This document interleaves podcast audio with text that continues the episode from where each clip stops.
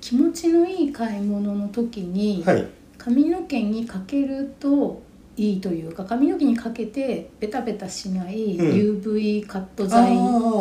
なるほどねあのナプラっていう確か会社のものでうん2つ紹介したんですうが、んうんそれが片方がオスマンサスっていう香りの名あ前そのナプラの中に片っぽの香りの成分としてそれだったのえーとねナプラは会社の名前で、うん製品の名前は確かミーファっうんていうう、えースプレータイプの UV カット剤んうんでそれが無香料のものもあるんだけど、うん何種類か香りがついてるものもあって、うんえーあ私香はりの問題かそう香りがマグノリアと確かオスマンサスでそのオスマンサスって何かって金木犀のことなんですね。あそうなのうん、で金木犀の香りって風評被害じゃないけど、うんその日本で昭和にうんいろいろうん芳香剤とか、ああ代表であの強い匂いだからね、うんあの強く使えば強い匂いだからそ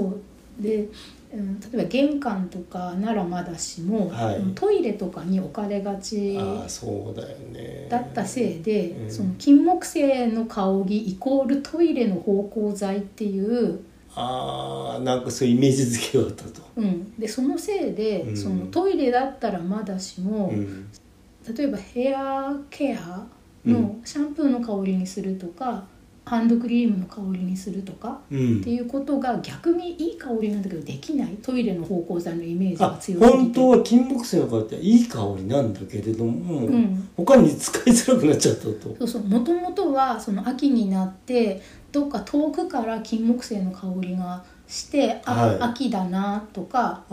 ーとそのうだね満開になってて香りがすごい強い時期があって、うんであのオレンジ色のさ、うんちっちゃい花がいっぱい地面に落ちて。うんオレンジ色にその木の下が染まってでうもん割とき一瞬で過ぎちゃうっていうの、そうだうね、ん季節がね桜ほど長持ちしないで面っ白いですねていううんただ香りはすごく遠くからでも分かるくらい強く香っていて、そうですまねずそういういいイメージがあるから、その金木犀の香りが合成できる時にそれをトイレのそのイメージうん、とか、トイレの臭い匂いをその消すためのね、うん、ただ消すことは消臭できなかったんだよね当時ねトイレの臭い匂いと混ざってたよねまあ多少あのなんだっけあの小脳ボールみたいなのもあるよねショノボールは私ああ、うんそうか男子じゃないかそうわそうかそんなういんだ男性トイレになんだっけあーなんかその製品としては見たことあるんですよ、はいなんかみかんネットみたいのに入ってぶら下がってたりとかあーっとしたんじねゃないあでしょうとか直接あのコロンテまうんまあいろいろね、うんあそれも少数種のものね、うんそこに使われてる香りの成分の話今ねそうそううんうんなのでそのトイレの芳香剤として使われた時期、うんうんの記憶がすごく、うん、強いから、うんうんそのそれ以外の用途で使ってもトイレを想起させてしまうせいで、ああそのねいい匂いなんだけど、うんえっとじゃあ例えばボディーソープに使ったら、うんなんかトイレの匂いにそうそうそう感じられてしまうと、うん、で難しかった時代が長かったと思うんですよね。うんその方向トイレの芳香剤に使われた後そうですねでそれがやっと最近になって、うんそのミーファでその、ただしただし金木犀って名前じゃなくてオスマンサスってうん名前で、うんうんえー金木犀の香りのスプレーヘア髪の毛とか、まあ、皮膚にもかけてもいいんだけどが出てあ皮膚にもかけてかけてよかったのあれはいいんですけあどそうただなのまあ皮膚はあのスプレータイプのものを塗るかけるくらいだったらあの普通のうーんあとちゃんとしたあその乳液とあかークリームタイプのものを塗った方が使い勝手がいいかはいはいはいら割高だしですあわざわざ値段的にもね、でそれでうん今年、えー、と9月に入ってからだったと思うんですけどうんあのロクシタンっていうフランスかなのうんとなんていうんだろうボディケア用品をあ出してるラッシュみたいなのうん、ただ石鹸はあなくてあ洗浄みたいなそうじゃえないーと、とね、ボディーソープっていうあの液体タイプのやつはあると思うんですよねまあで割とフレグランスに特化したような感じなのかなうんいろんなフレグランスが特徴ウギの、うんうんうんえーとボディケアああいろんなねグッズっていうかはいえはーいとまあ体に塗ったりするようなものとか、ええシャンプーとはかいはいあるんですけど、そこがハンドクリームとそれからまあ香水も出たんですけど、うんそこもやっとオスマンサスっていうのが出てはあだから、えーこれ日本だけじゃなくえーっとそうですよねなんか日本限定ではないと思うので、うんうんうんうんあまあそう日本限定のわけないやねまあ物によってフランはス日本限定のねものも出てるのかなって思うんだけどあなるほあそうかそうか例えば桜とかね、うんなったらあそれがあるんじゃなくて、うんそれが特定の香り抽出できるとしたら、うんあのそういうことが起きるってことかう。んこれがだから大手を振ってうん流通したり、うん新製品として出るってことは、うんやっとその昭和の金木犀についたトイレっていうトイレ芳香剤っていう文化があんまりなくなったんですそかう廃れて、うん人の記憶からもやっと消えたんだなって思うんですよねだけどうんうん長かったなってそれは長かったですよねねかなりうちも置いてあったもん、うんあでももう10年ぐらい置いてないかなうん、その何個かあの時そうやって被害と言ったらあれだけど、うんイメージを抱き合わせにされた香りがあって、うんまあその筆頭は金木犀だけど、はいジャスミンとか、ああそうねまあ、バラもそうかなと思うけどあローズうんそのラベンダーの香りってのはあるのあれもあります今でも多分消臭源っていう、あーあれかあうち消臭源置いてあるかな、うん、があのシュッてやるやつねシュッてやるやつもあるし、うん中にたくさん液体が入っててこうスポンジみたいのをガガガってこう引き出してあその揮発させてこうしうん中の液が減っていくっていうータあイ冷やプすタイプののやつもあって、うんあれはなんかその桃の香りとかさ、あ桃かうん、いろんなやつがあるしその香りそのものがついてなくってだからそのトイレとか何か嫌な匂いにかぶせて強い香りを出すタイプではなく、うん向こうで実際にそこにあるうん悪臭をうん分解分解すするるような無香料のものもまあ出てるけあなるど、ほどね昔ほどトイレにに行ってなんかすごい匂いだなっていうあのあなくなったよねそのそういう着工的な意味での匂いはなくなりましたよね。あないねあ僕んちもないけどもあの公衆のところとかもあんまないねうんあのほんとなくなったよねうん、まあダッシュそうですねあのドラッグストアとかのトイレを借りたらそこので売ってる製品だからかわかんないけどあ置ーいてあったりわざねわざすることはあるんですああなるほどねあの、うんサンプルとしてねそうそうそうそうあのあ香りの話何回かしてますけど、はいあの体のボディあの香料かはいあーあれいうのがあとオーデコロンとかうん僕ね一瞬ね20代の頃使ってたことありますけどはいもうそれ以降使ったことないんだよねうん、私も20代の頃にうん一瞬使って使わなくなりましたねのう後んでそっからさあのほら大人になってその高いパフュームはい、あの例えばシャネルのナンバーとかさうん、あとなんとかのあの毒の名前になってたっけスズランのミュケあんとかなんかいろんなねうんこう濃い匂いはいの流行ったものありましたけども、ええ今だとなんでしょうね実際に書いたことなくてもドルチェガッパーナがなんか多分歌詞に入あーっててドルチェガッパーナみたいな、うんああそう あこれ言ってたタバコのフレーバーっていうのはさはいあのもう死後になりましたよねそうですね宇多田ヒカルののあタバのコのフレーバうんっていうねあの曲がもう何年前だって感じですもんねーうんあの頃はまあまあまあまあみんな捨てたということだよねうん、あまあまあ香りっていうのはななかなか難しい問題ありますよね、うん、で金木犀とかジャスミンが、だからあのやっとそのついた抱き合わせにされた悪いイメージから今立ち直ろうとしているっていうことなんですよね。ああそうですか、うん、なので今度はそういう悪いイメージともう抱き合わせにされないようにしてあげてほしいなっていうふうにね思ったりもしますよね。ああそうだね、うんなんかまあつけがちだからねなんか大きいそのメーカーさんがうそういうことをんもうしないようになってればいいんだけど、うんあフフリグランスはさはい、車の収集さんあんじゃんうん、あれもなんかすっげえあの最初の頃ははい。あの濃い匂いついてましたよね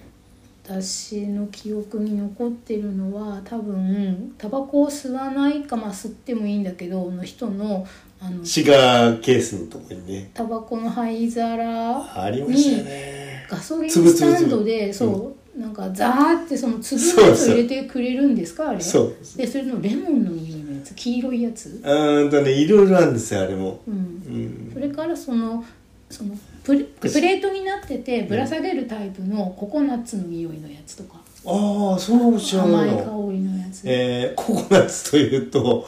あの僕はそのサンオイルですサロンじゃん、ううんん甘いねうんただそのサンオイルにせよ車のその車内のものにせよ、うんトイレと抱き合わせにされてることにまあ比ないもべんれねば別に他のことに使いづらいってならないけどそうだね、うんうんう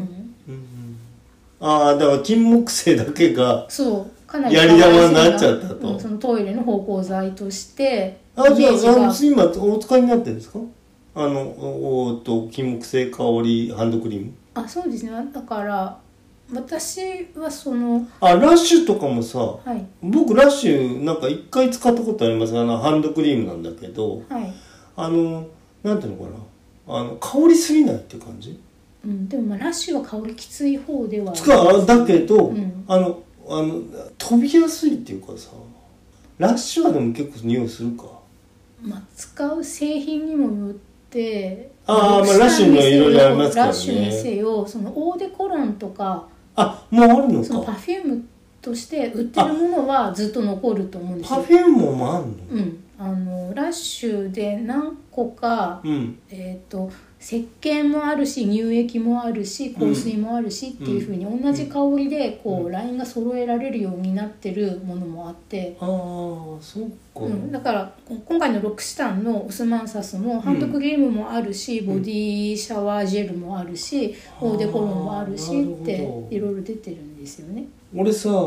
のなんだっけな俺以外あの自分で1個ぐらいしか買ったことないのにさあのなんかねツイッター上であのフォロワーフォロー関係の人が、はい、えっと男性がね、うんあの香りっていうのは使いにくいんだけどどういうの使ったらいいのかなって言ったらあのそういう質問してるあのツイートがあった時に「あのラッシュのハンドクリームいいですよ」って あの手のところに塗ってるぐらいで、はい、はい。あのボディにあんまりつけないでっていうので、うんおすすめしたことあったんですようんうんね。うんうんなんかなんかパフュームね香り難しいよねあの髪に使うのも難しいけど、うん、でもまあそれで最近やっぱあんまいないですよね、もう使ってる人ね。あ満員電車に乗っててどうですかあありますけどね、うん僕あの高校のお友達とねよく飲み会行くんですけどはい一人いますねえそれはそのお友達の中に、中につけてる人つけてる人うんでもうん非常に高級な匂いがするんでうん、誰にも嫌がられないっていうねはいはい。で、そのエスカレートすることもないんですか。ないですね鼻にバカ鼻がバカになってとかあ。そういうことじゃなくてうんうんいやほんとね難しいうん。私の仕事場は割と人の出入りが激しい方なんで、そのうん一年契約で契約更新するタイプうんのうん働き方してる人が結構多いから、うん年度末になったらいなくなる。で新しい人ああが一年一来るとかっ年ていでうあのはいはいで、まああん、なんか見たことない人だなみたいな人がいたりするんだけど、うんそのエレベーターとかその非常階段みたいなちょっとこもる空間にはい前にそのつけてた人が残りが乗ってたなっていうのが分かることがちょいちょいあったんだけおどー最近あんまもうないんでだあ今ないかなから多分だだいたいタバコ臭いがなくなりましたもんねタバコもよっぽどうーん好きで吸ってて、うんうんそれこそそのスーパーですれ違ったら分かるくらいの人もいるけどうんあんまりいないかもあのね俺一番ねタバコダメなのねあの車の中で締め切りする人ねはいあれが一番しみしむと思うんだよね服にか車の、ええええはいはいであのその人が他の場所に行った時にうんあの吸ってないのにうんあのその匂いするっていうあの、ーその紙巻きタバコじゃない人が増えましたよね今はね、うん、その、あそれはあの残りがはないですうん、ね、ですよねだうかんら、あ今香ってるっていうか人はうん違う、あシガーの人ですねは、あの紙巻きタバコを続けて吸ってる人かなとは思うし、まあそんなに私も自分も吸ってたこともあってうん、嫌ではない、あ僕は全然大丈夫なんですけどうんうね、ん、だからそれはなんていうのかな、まあ、ダメな人にとってはぜ全然ダメなんでしょうけど、うんううんんあの芳香剤っていうか香りが強いタイプの柔軟剤を流行ってた時にあれをあの匂いになってた人いやこればはっかりはねあのうちの洗剤い、あのフレグランスしますんで、うんそんな匂いはねもう防ぎようないねなんかその国産のうんそういうじゃなくて、ダウニーとかのそのメキシコのダウニーとかあすご特い別なやつよあんだなんかあのなんていうのアメリカのチューインガムのでっかいやつの匂いみたいなバブルガムの匂いっていうのか な、あーつらいなるほどうねん、そっかそっかそういうのもあんのかあるんですよねいや俺ねうちのねあの柔軟剤とかの匂いもねだいぶ辛いんだけど、うんままああ、僕がこ口うを常備し入れてるわけじゃないんうんで、うん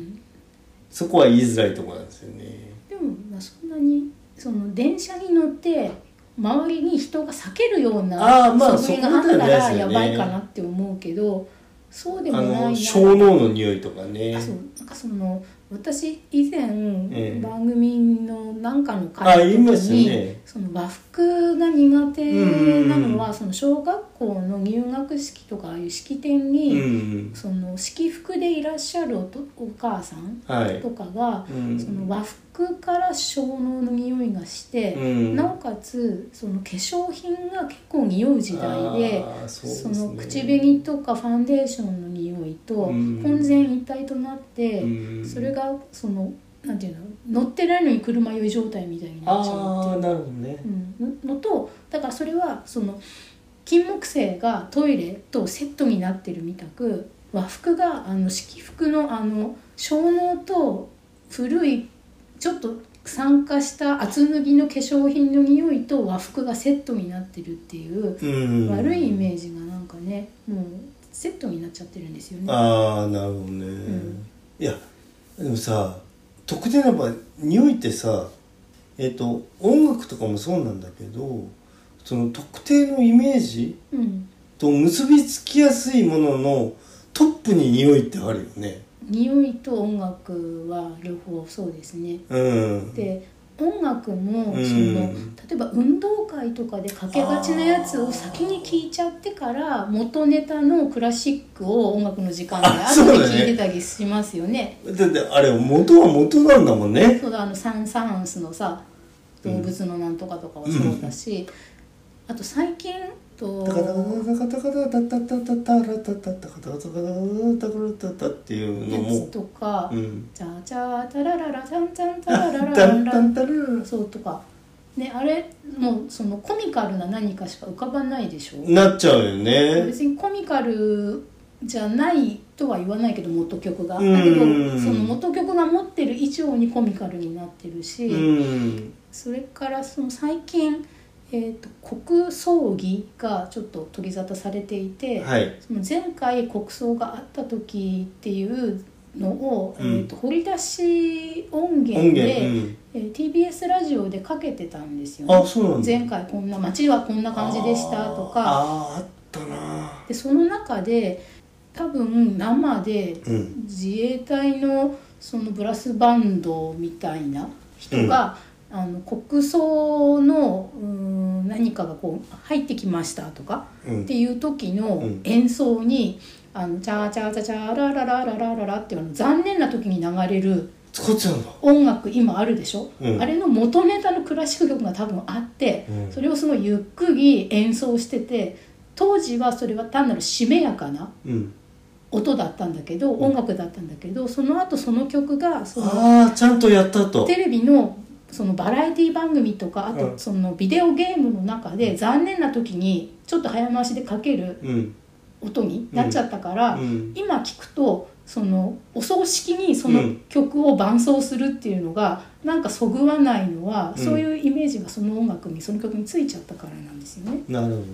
んそうそうそうイメージの結びつきだよねそううんうんレクイエムとかその創作行進曲とかもあるね、そういうのね、そのゲームに使われたからそうなっちゃったバラエティに使われたからそうなっちゃった残念な時にドボーンってなんかこう失敗しちゃった時に、うんだんだんだんだんって言われちゃうともう結びついてるうんだからもう今それをお葬式で元曲かけれないでしょうきっと自分の本当はちゃんとそのために作った曲だったとしてもねもともとだけどそのそういう残念な時うにん何かがミスったとか、うん一気減ったみたいなゲームの中でそうだよ流ねれるアイコニックな音になっちゃったから、うんうんうん、 さあのなんだっけた小作タンタタタンタタとかもさなんかすごい結びついてるもんあるよねうんああそう香りの話は離れましたけど、まあ、香りと音楽で何かそうやって固定的なイメージとか、うん別のもともと持ってなかった文脈とかと結びついちゃうことでその後そこから逃れられなくなるあじゃあこれ今回のオスマン札これなんていうのブレイクスルーなんだねこれだと思うんですよただその世間がもうんうそういうのをちゃんと市場調査とかしてこの香りああセーフだろうとがあの出たら買いますかとかあなたはあーとかっていうそのモニター調査とかやってなるほどもうやっと大丈夫だから売れそうだからっていうちゃんとうん調査をした上で製品化してるはずですから、まあまあちょっとちょっとうん作ったら売れなかったらしょうがないもんねうん、それからその、まあ、これが日本限定じゃなくてうん世界中で出してるんであれば、うんその日本では受けないですよっていうことがないわけ、うん、そういう、うん、市場の方がこれをもう受け入れるように、うんえー前のトイレの香りっていう記憶がだいぶ薄れたみたいですよっていう結果がまああるわけですよね。あのもうトイレの代わりの金木犀っていうのはほぼしなくなったと思いますよねうんでもあの買わないもんなんだけど、うんここでもう一回だから、いい香りだから、うん何かにつけようっていうふうにジャバジャバ使うともう一回ああさらに第二次イメージダウンがやってくるっていああそれまあさあるかもしれないね、う、うんあのさイメージってさ自分の中についてるあのイメージで出来上がってるじゃんだから多分記憶、はいあだからさそれ外すの難しいよねうん、外れないしだから気をつけなくちゃいけないっていうこともあるんだよねだからあの僕はあのわりかしさ人はい、ってでも第一印象主義的なとこがあるんだよねうん、でそれさあのさやめろって言われてももうやめらんないのよはいだからさあのなるべく第一印象の時に悪く思われないようにっていうのはさうん、つい気をつけちゃうんだよねまあそうですねただ第一印象がうん良くするっていう、ううんん、ことに全力を挙げるっていう戦略もありますよね、ああそこそこそこその時その巻貝さんはそうのん客商売とかもされて、はいそれで第一印象が悪いとそういうお仕事できないから、うん、うんあれそう水商売ね本当難しいようんうんで、まあ、それがまあ習い性になってたりもするけど、うんよくよく考えたら、うんそんなに印象がやたらいい人って、まあ、いると思うけどうんおかしいって思った方がいいんだよね今やねああ待ち構えてるってことなんだよああなるほどね、うん常にいろいろ平熱とかどっちかに極端に触れなくていいんじゃないのっていう思ったり言ったりしてるのはそういうこともあって、うんその会った時にいきなり「この人すごい」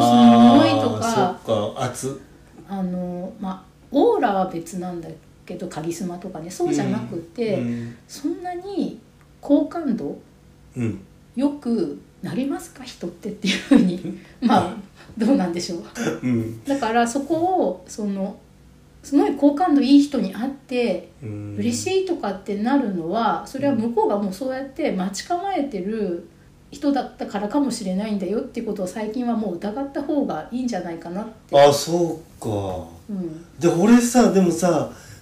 ななんかお言葉返すようだけどもはいはい、水商売やってる時こうしようと思ってやってたことはないんだよね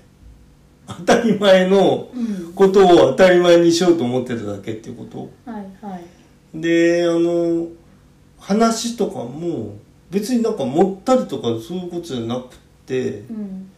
楽しくはい場が盛り上がるようにっていうあのさこう「はいはいはい」みたいんじゃなくて自然にっていうか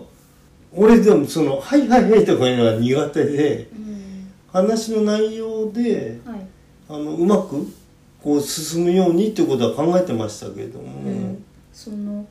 巻貝さんのうんその第一印象がうん作ったわけじゃなくてまあいいとしてうんでそれでできた集客をうんじゃあ何かに転用したり引っ張り込むっていうことはだから巻貝さんの後ろにはなかったわけですよね。ああ全然ないですよね、まああのじゃあだ独立してあの別の店行ったらここのお客さんはもう全然つかめようとか、うんそういうことは考えてなかったから、うん、まあ自分が仕事してる間に、うんうんと常連さんが増えて気持ちのいい常連さんが増えれば自分としても働きやすいから、っはいていうくらいのことでしょ、うんそうなんだよね、うんあでも実はね僕そう辞めた時にあのいきなり辞めたんですけどある事情があってはいそしたらその時の常連さんから、うんまあそれはその他のお店のオーナーの人ねうんいろんなつてを使ってやっと俺の電話番号をを探ってはいあの店やらっしゃるからっていうスカウトが はいはい来ましたけどね、うんでもなんかね俺楽しくてやってただけで、うんそんなになんかなんか狙ってたわけじゃないんだよねうんうんうんその、まあ、巻貝さんはだからそのその店をもしその話を引き受けてたら、うんまあ、分かんなかわかんないけど、うん少なくともその雇われマスターやっててあそうだよねでその引き込んでそのあそうどんどんむしっとやろうってかじゃなかったからねだし例えばその女性をうんああそう何々に沈めるみたいな言い方するけど、うんっていうようなうんうん機能というか窓口として働いてたわけじゃないそうですねでうんと最近その国葬儀の話さっきしましたけど、うん国葬儀と別にうん盛り上がってるというか、いろいろ深掘りされてる問題で宗教2世とかさ、ああありますよねうん、あとその例えばマルチの2世とかうんうん、親あがママルルチチやってて2世かとかっていう宗教2世と商業カルト2世みたいな、うん要するにカルト2世の問題がまあいろいろあマルチ2世っての考えたことなかったなでもいるんですよね親がやたらそうそうだよね成功してれば、うんてかそこで生活が成り立ってればうん、そのその世界だもんねえっ、と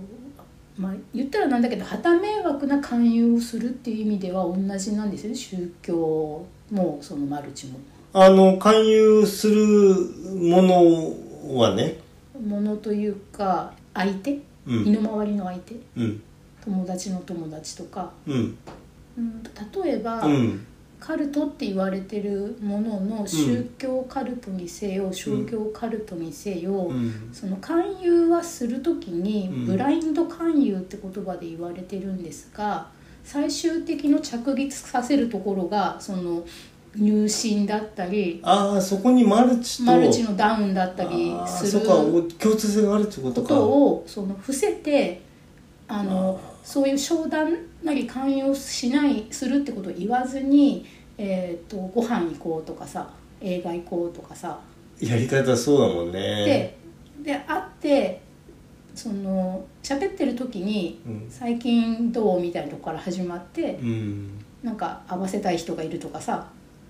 してるあわのけね。野望はあるとか夢はあるとかさ、野望うんなんかそういうふうに話が進んでいくのを、うん最初からそういうことしますって言ったら誰も会ってくれないから、はい。うんまあ、そうやってブラインド勧誘するんだけど、うん。そのブラインド勧誘するような人たちがうん。そういう看板がかかってるとブラインド勧誘さえもうできないから、うん。別の例えば自然派のお店とかさ、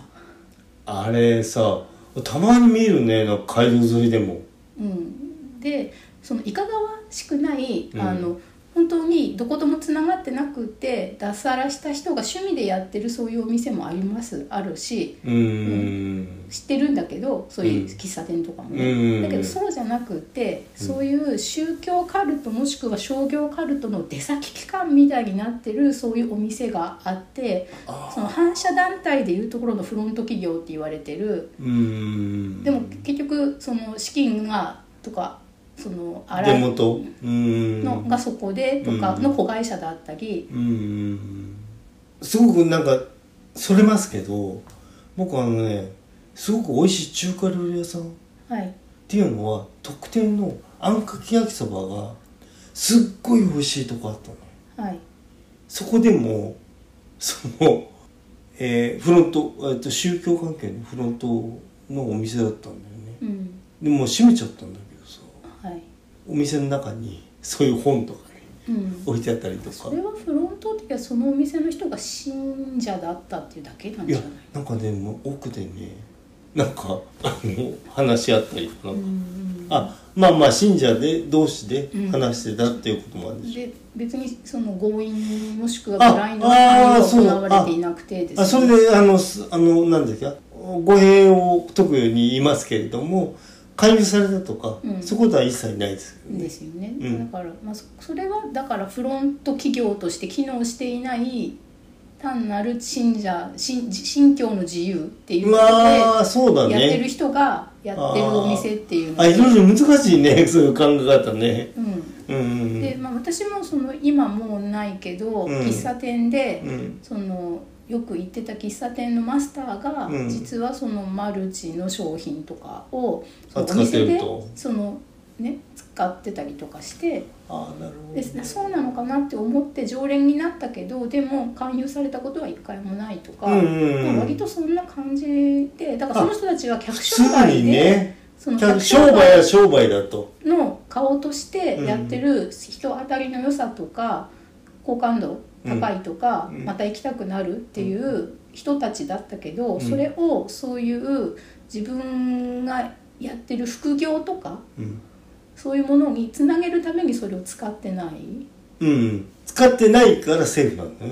まあ、政府だったよね、うんうんうん少なくとも勧誘されたらもうそのお店行かなかったと思うしそうだよねうん気がつけばね、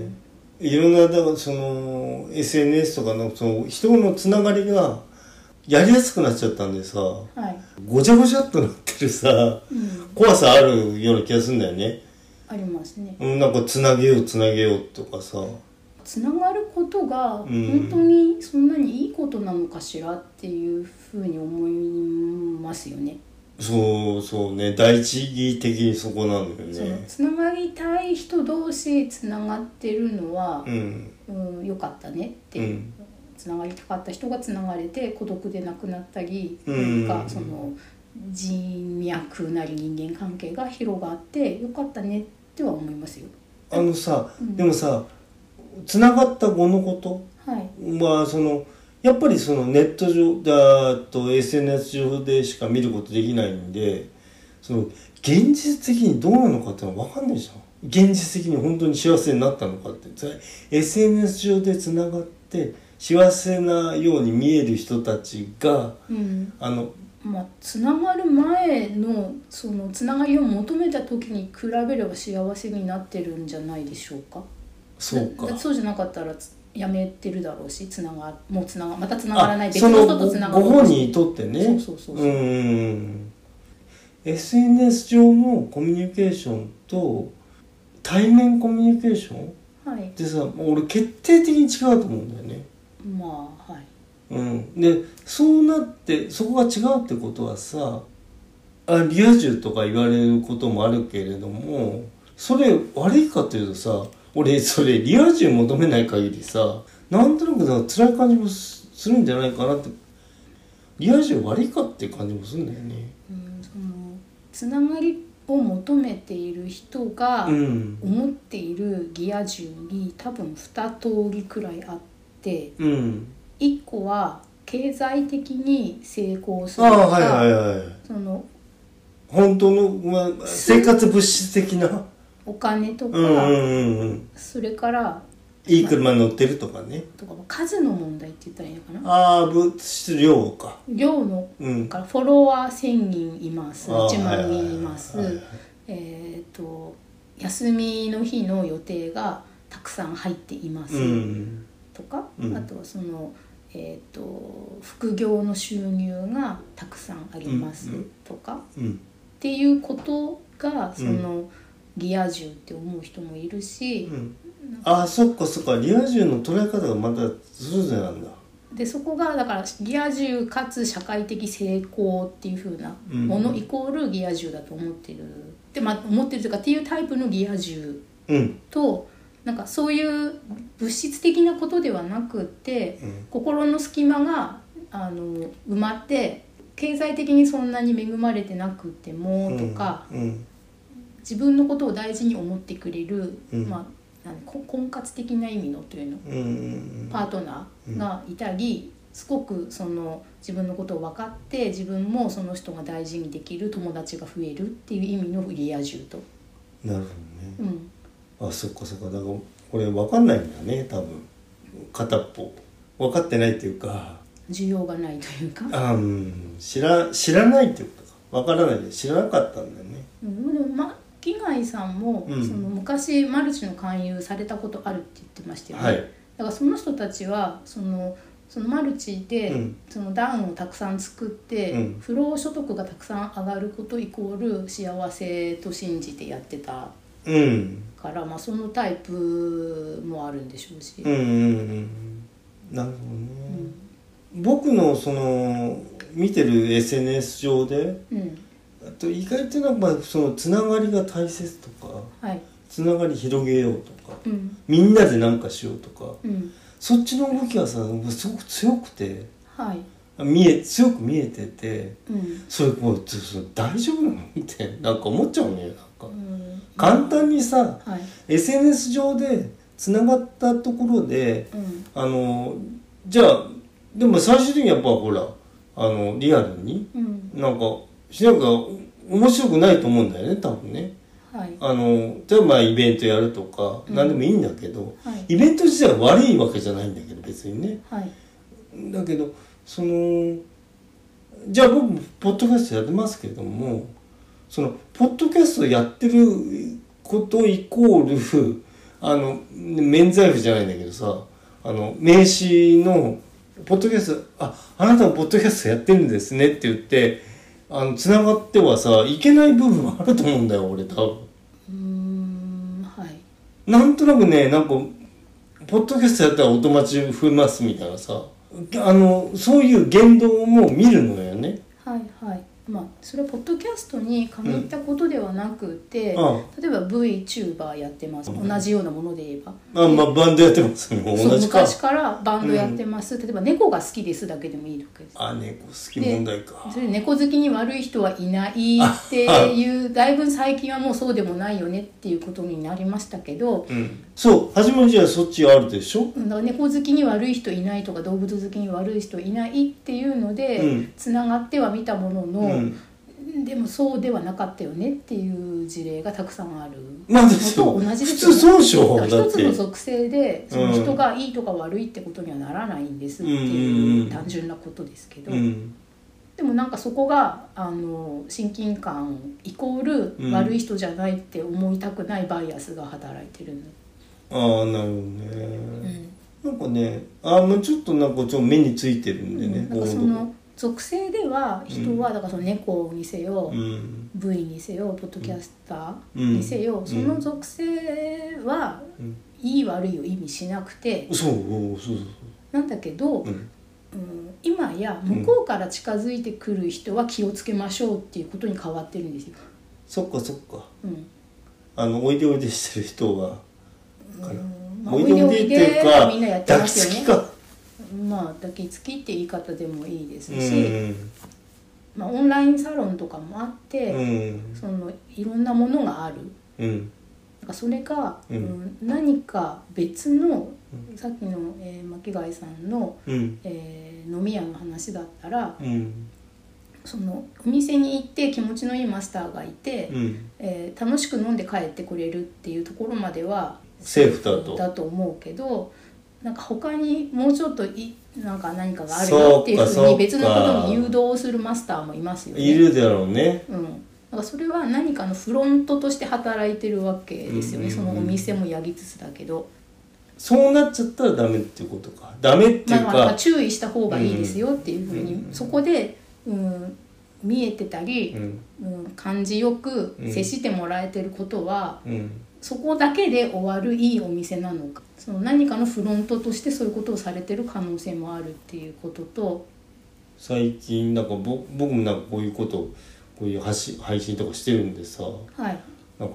目にすることが多くて、うんうん、私だってあの、巻貝さんに誘ってもらってうんこれ始めて、うんどんなことをしたらいいのかなって思った時うに、んうん自分が何のフロントになりうるのかとかってことは、うんある程度自覚的じゃないとダメなんだなっていうので。うんそれで読んでほしいとか見てほしい映画とか本の話うんおすすめですよね、うんしたりあのそういうセミナーあそうにです行っねて実際に行くとこんないいことありますよっていう、うんそういうとこにうんのフロントになるのはいいだろうって、うんうんうんうんこの先うにんなんか変な営利みたいなのもないしまあ、全くないわけでは、まあ、その金銭的な何かバックが私にあるようなことは一切していないけど、うんそういうものの人口が増えればそういうものが長続きする可能性があるからあそのでもその団体に対してねとか団体に私以外の人が、ううんんうんうんハンドブック買うかもしれないし、うんうんうんセミナーに出席すれば、うん定員がちゃんと埋まってそういうセミナそーうだよがね来年以降もちゃんと開催さうんあーれれば、そう私も嬉しい継続すると、うん、うん、だけどそのセミナーを私が主催してて参加費からポケットにお金が入るっていうことを伏せて何かやるのダメだし、あそうだよね、うん、入るんだったら入るって言ってくんなくちゃだからブねラインド勧誘とかあそブラインド勧誘っていうのかそういうフロントでは良くないと、うんうんだからそのそういうのは不誠実だと思うので、そうだよね、うん、なんかさ割となんか変なもんくっつけまあまあ変なもんって言ったらいけないけどもまあ、そのさっきつながる話が出てきて、うんまあ、今やみたいな話もしましたけど、うん1日24時間しかなくって、うんいろんなやることがあって、うんでわざわざ新規の人脈を開拓したいっていうモチベーションが全然自分にないから。普通そんなさ広げたいって思うことってさそそんなにはないよねまあだと10人お友達いたら10人以外やっぱ付き合えないし実時間の場合ねうん、なので、うんそのご新規さんをうんそのだから焼き畑農業って言葉がよくね使われて、うんその焼き畑農業に謝れって感じでもあるんだけど、はいはいはいちゃんとやれば持続的なんだけど、うんだけどまあその揶揄的に使われるのはその1回しか通用しないよううなん何かをやり続けてるとそういうことになるじゃない、うんでねまあ、だからその例えば、えー、と地上波のラジオであれば、うんうんうんその聴取率が良けれうんばうんずっと続いていくけど、うんうん悪いと終わっちゃう。うんうんしその1年間期間限定って初めから言ってやってる番組もあるあまあまあまあまあけどうんうーんとだからそこで、ううんん、とあと残り何個しかないとかあと何時間経ったらあのセール終わっちゃいますみたいなあーうん人をその焦らせたり、はいうーん希少価値を煽るようなやり方っていうのも、うんまあ、あんまり誠実ではないなって思うんですよね。なるほどね、うんまあ、そのやり方はうんそれぞれ、うんあの表現の自由の部分に含まれてるので自由だと思うんだけど、うん受け取る側にもそれを誠実だとか不誠実だっていうふうに判断する自由はあるのでそうだよね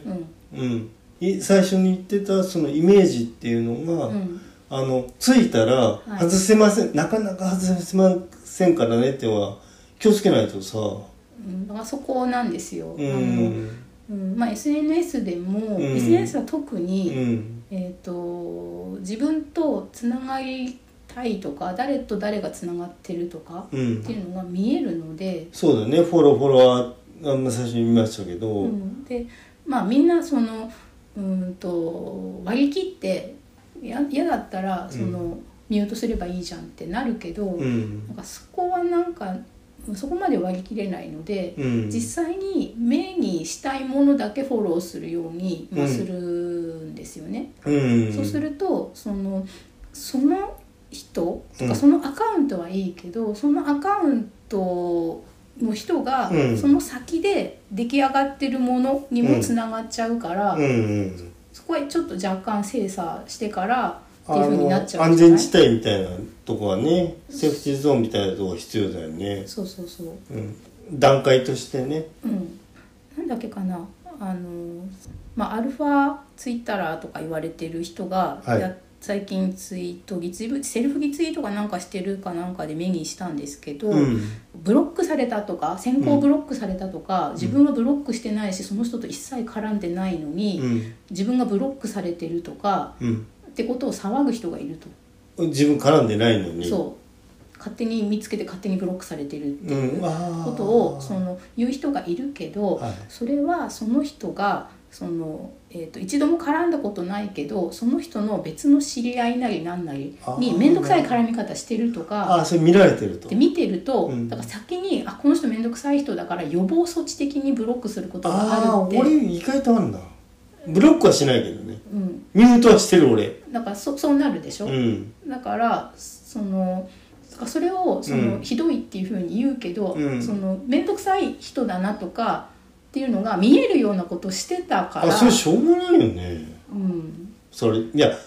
そのとにかくそのミュートブロックっていうのはされてもされてもされなくても仕方ないよそれうんだから先行とか予防的に、うんえー、と例えば今はうんそういう友達予備軍的なうんうん人間関係の話だからひどいって話になるけど、んじゃあ例えば本当に反社うんの人ああがはいいますと、うん例えば家のその近くに事務所があるとか、うん何らかの自分が見える範囲にありますと。うんでそしたらそこの企業と取引しますかって言ったらしないですよね。うん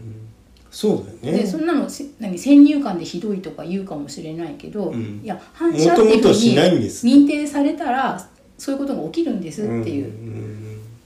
そうだよね、うんあその話だと僕ねあのツイッター上ではい、あのあんま大喜利が得意じゃなくて、うん大喜利のお題ありますよねたくさんありますね、うんでも山ほどあってうんだからあの見かけるとあのその大喜利に答えてる人じゃなくてうん、大喜利を発信してる人お題を出してる出してる人アカウントはいそこをミュートしてるんですよミュートですか、うんブロックではなくて、えっ、とねあんまりねブロックばっかりしてるだって山ほどあるからさまあそのそうだけどはいなんかさなんかさ俺ブロックする人みたいなのも嫌だからミュートしてますけどうね、んそうですね私はその大喜利そのものは別にそんなに嫌じゃないんだけど、うん大喜利の素材に無断転載とかどっかから拾ってきた画像を使ってることああがあれ多いよね多くて、うんそそこが嫌だからああそっかっかそういう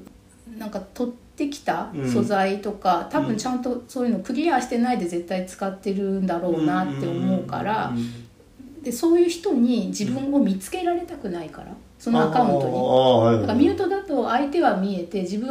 は見えないけど自分の何かを、まあ、その人が別に私の何か画像を撮るとは思わないけどでも撮るような人だってことは確かだからああその人から自分のそのアカウントを見せなくするためにはブロックしかないんですよねああなるあ完全に見えなくするにはねお互い見えなくするにうは。んだから大喜利とそれからあの動物の可愛いああもう俺もかかなりやりますねあれやつはあの最近だからもうだいぶ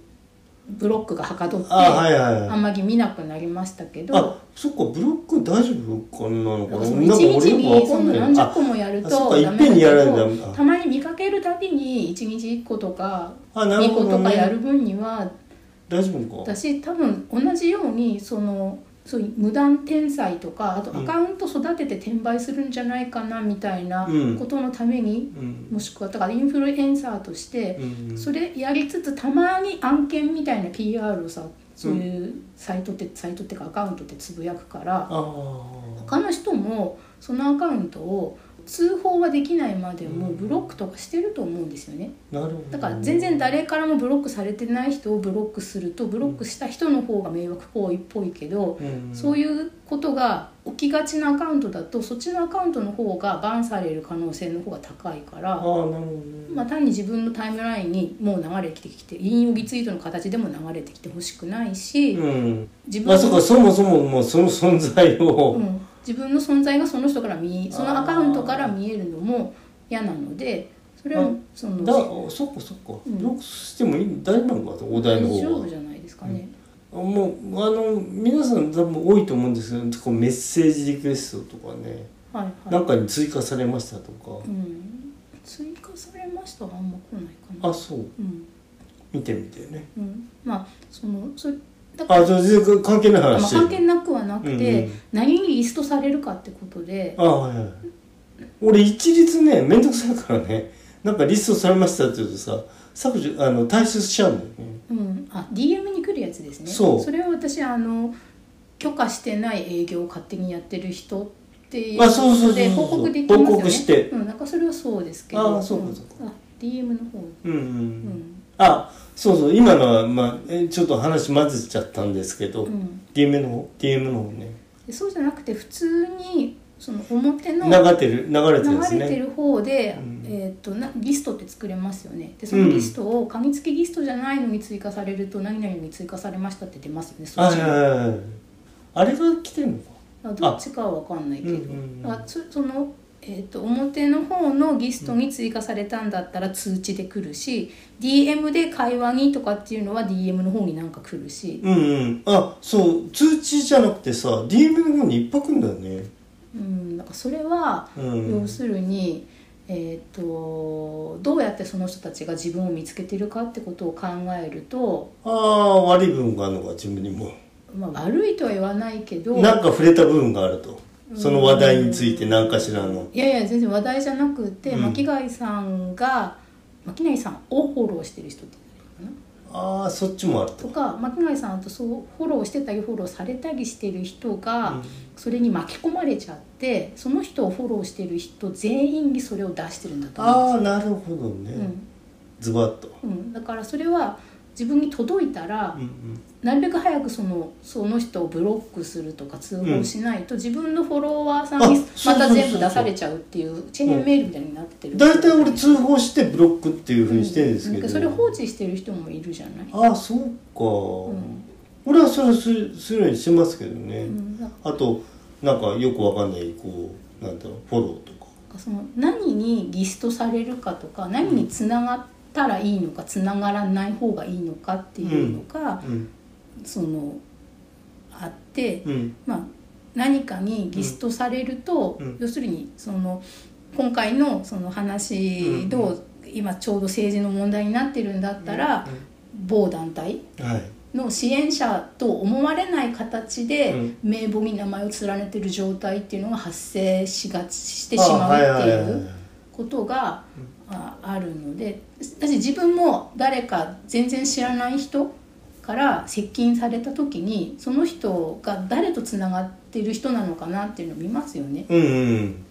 だからその自分の FF なりうんをそのどういう状態で人に見せてもいいってあいーう状態そうだよにね維持するかってうんうんういんうことで自分は見るし見る人は見るでしょうしうんうんで一回そこにギストされたってことがその人が見た最後の姿だとするとうそんの金木犀についたトイレのイメージみたいにずっとそのイメージが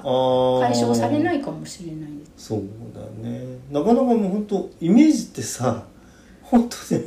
ついたらん離れないよねでイメージはうんもしかしたらあのなんていうのか勘違いとか誤解っていう可能性もありますよねあるからそうんの先入観とかイメージで人を判断しちゃダメよっていうふうに言うけどう言うけどそのイメージじゃなくて実態だったりすることもあるから、ーんああそうだよね、うん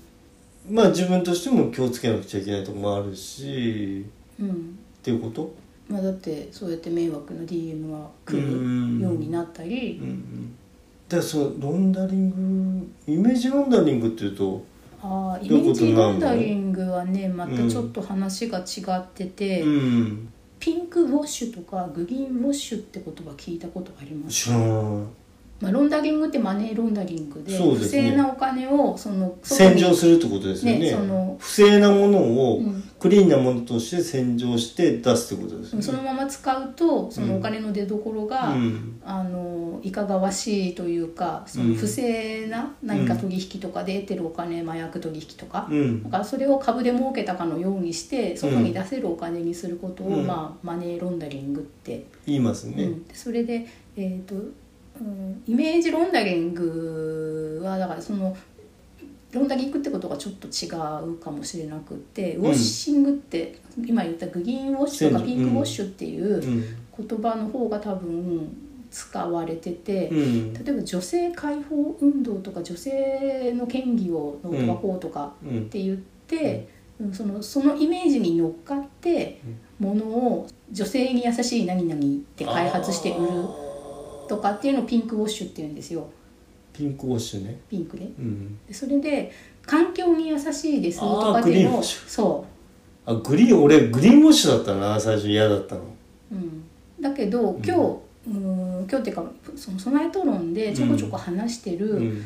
野生動物の保護緑の保護とかだって、うんえーそあーそこにまあまあそまあまあのその認証ラベルついてるっていうのがうん実態として本当に支援して、うんあのお金も時間もたくさんかけてます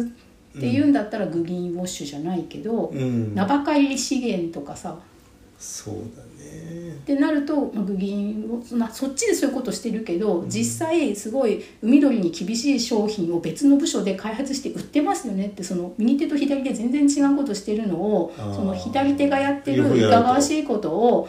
そその覆い隠すためにちょっとだけその基金にお金出してっていいい企業のふぎしてるみたいなのをグリーンウォッシュって多分言うとあーなる思うよほね。どねだからそれがそのうーんそれよーく見てないとちょっとわかんないよねで今日話してきたうん猫好きだったらいい人かみたいなやつははいはいキはいャットウォッシングだよね、そうだキャねットウォッシュに騙されないようにとかあとアートウォッシュもあるんじゃないそれどんなことこうなんかこうアートアートなら許されるみたいな、うんなんかねまあ、それはあの例えば、うんアーティストっていうものが持ってる世間的なイメージっていうのが、うんそのテンプレートのイメージっていうのがあって、うんその奇抜だったり、うんうんエキセントリックだったりうんするのがアーティストならば許されがちっていうあはいはいはいイメージへの寄りかかりというか免罪符というかとしてあーアートを使ってるようなああそうう、そうそうそうそうそう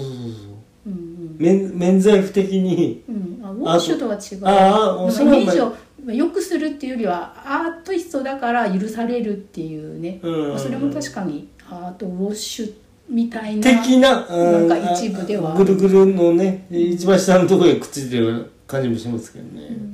だからポッドキャストも、うんそのポッドキャストのやってる人がすごく少なかった時代は、うんそのポッドキャャストやってるイコール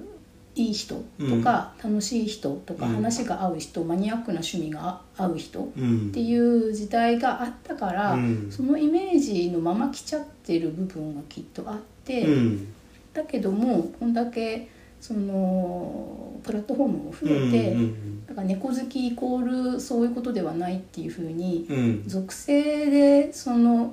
いやそうそうそう安そう心だ感よをね持つっていうこう時代は過ぎたんだろうなってうん、思じゃあう、もう本当過ぎてると思うんですよ、うん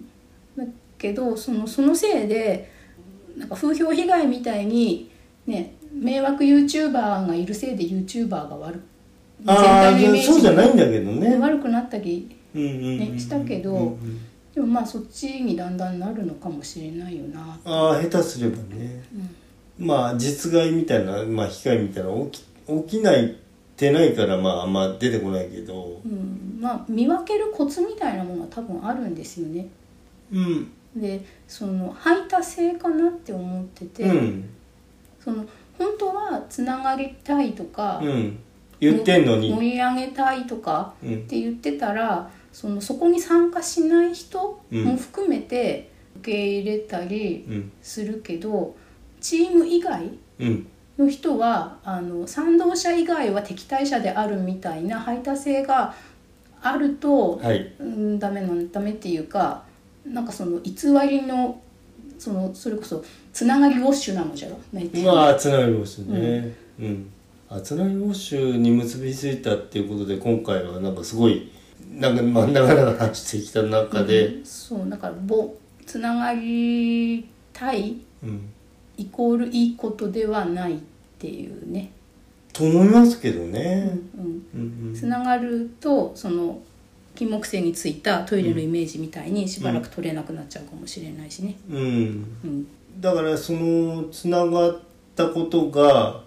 えっ、とマークされるんで、うんあのつながること